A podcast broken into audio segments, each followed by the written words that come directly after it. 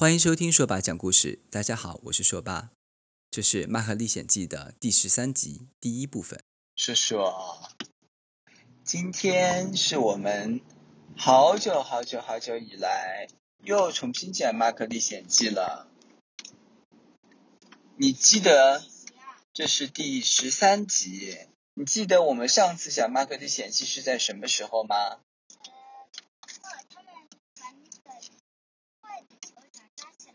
坏酋长抓起来是吧？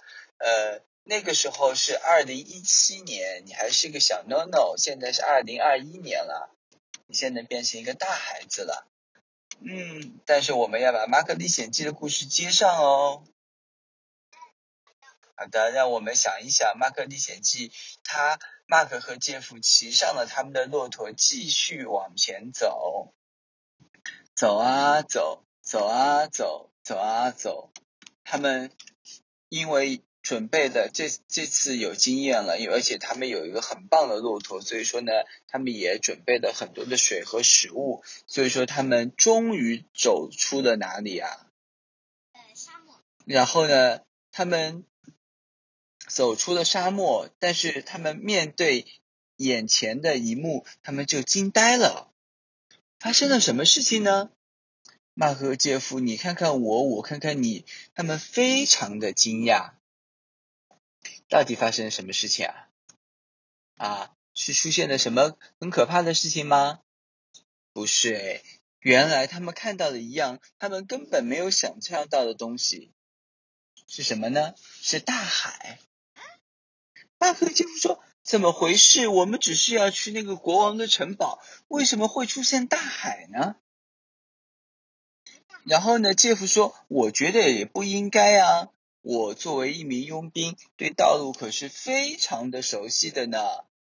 这里去国王的城堡不应该有大海啊，那为什么会有大海呢？于是说，我们去找找人问一问吧。嗯，然后呢，他们去找到了路这个海边的一些人，他们正好像在那边，好像在打鱼。”还是怎么样？然后呢，他们就过去说，非常有礼貌啊，说：“你好，请问你们是住在这边的吗？是附近的居民吗？”呃，这些人就回答说：“是啊，我们是在这边打鱼的，但是我们现在要走了，要走了，为什么要走呢？”这些打鱼的人就唉声叹气说：“唉，我们本来是想来打鱼的，但是这里一条鱼都没有。”我们特别失望，当然要走了。那些人说，马可杰夫就很奇怪，说这么大的大海为什么会没有鱼呢？那些人说，你们不知道吧？这边啊，以前根本不是大海。你看，你们的身后是沙漠，之前呢，沙漠再往前走呢，是一片草地，根本不是大海。那为什么会变成大海啊？大海怎么会凭空出现呢？于是呢，有一个年纪看起来很大的人，他说：“年轻人啊，你们要是有时间，就我们坐下来吧。然后呢，你们有没有带着食物啊？”呃，马克杰夫说：“我们还有一点点食物，这是我们从沙漠的深处的绿洲里面带来的椰枣。椰枣是什么？你知道吗？”就是枣枣子，就是 date。然后呢，如果你们不嫌弃的话，我们就一起吃吧。这个老人就说啊，我们也准备了一些面包，那我们就一起坐下来慢慢吃吧。反正也没有别的事情可做。本来想打鱼的，发现打鱼根本就不现实啊！为什么呀？打鱼不是一个挺好的方法吗？而且这里为什么会突然出现大海啊？真的是太奇怪了。老人就说：“年轻人，你们坐吧，我来给你讲。原来啊，这个地方以前应该是一片大的草地，草地上呢有有羊，有羚羊啊，有斑马呀，有很多这种不同的生物，根本不是应该有什么大海的。我们这边根本就没有海，几千年、几万年都是这样的，那为什么会变成大海呢？”这个时候，这个跟 Amanda、Lisa 没有关系了，好吗？因为他们已经走得很远了。不是那个那个渔夫和这个故事里面没有关系，渔夫的故事是 Amanda 说的，啊，没有关系的啊。但是你这个想法很好啊。然后呢，这个呃，这个老人他就说，以前呢这里是一片森呃这个草地啊，草地有很多的动物，我们这些人以前都是在这个草地上打猎的。我们现在被迫改成捕鱼，但是没想到这个海里根本就没有鱼。那为什么这片草地会变成大海呢？这个老人就说了，大概在三十年前，三十年，对啊，三十年前啊，我们的这个草地上的这个部落的酋长啊，也是一个酋长啊，酋长。他本身呢是一个非常善良的酋长，他对我们都很好。如如果我们啊打到了什么羚羊啊、斑马啊什么这些东西，我们打到之后十只只需要交给他几只啊，一只就够了。我们可以把剩下的九只吃掉，或者说是那些呃种。小麦的这些人也是一样，或者是这些摘果子的人也是一样。酋长啊，只是从他们那边拿百分之十，也就是十分之一的东西。啊，这样听起来是一个很善良的酋长呢。杰夫不禁说。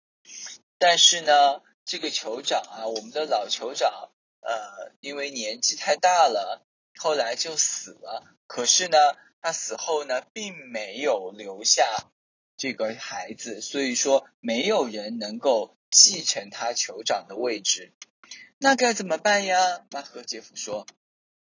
所以说呢，酋长的这个呃老婆就是酋长夫人，就说，因为我们家里呢并没有这个男孩子，但是只有一个女儿，那我们就举办一个比赛。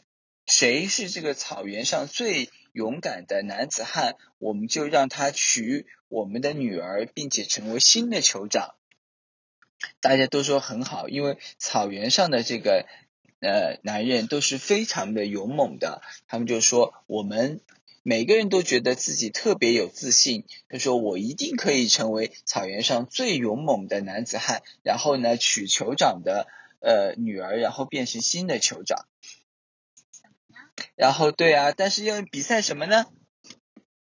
于是说，这个酋长的夫人就说：“好，我们比赛呢是三样东西，都是我们草原上的男子汉用得到的地方。第一个呢就是跑步，谁跑得最快，谁跑得比羚羊都要快，谁就可以过关。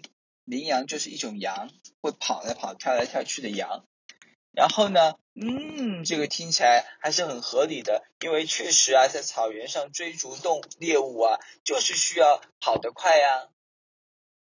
于是呢，在有一天就举办了这个比赛，然后呢，这个呃，这个酋长的这个夫人就说：“好吧，我现在就把这只羚羊放出去，这是羚羊啊。然后呢，你们谁能够把它怎么样抓到？”抓到这个羚羊的话，这个我就这个算你们通过的第一关的考试。啊，只有一个人可以通过，没错呀。呃，哦，对啊，现场也有人这样说。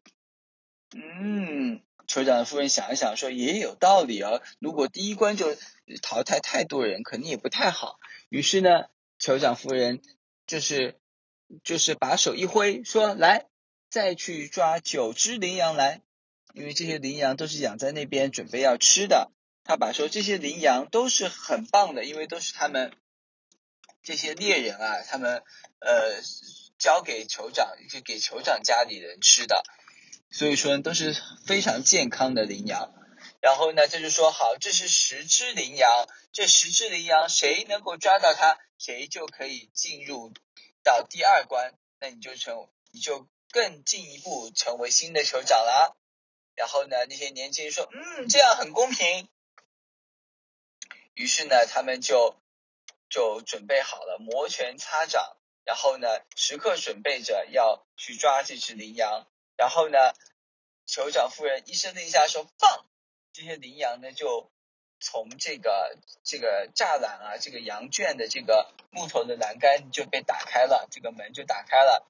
然后这些羚羊呢就争先恐后的跑出来，然后呢不能马上就开始追啊。然后呢，这个酋长夫人就说：“好，我们先等三分钟。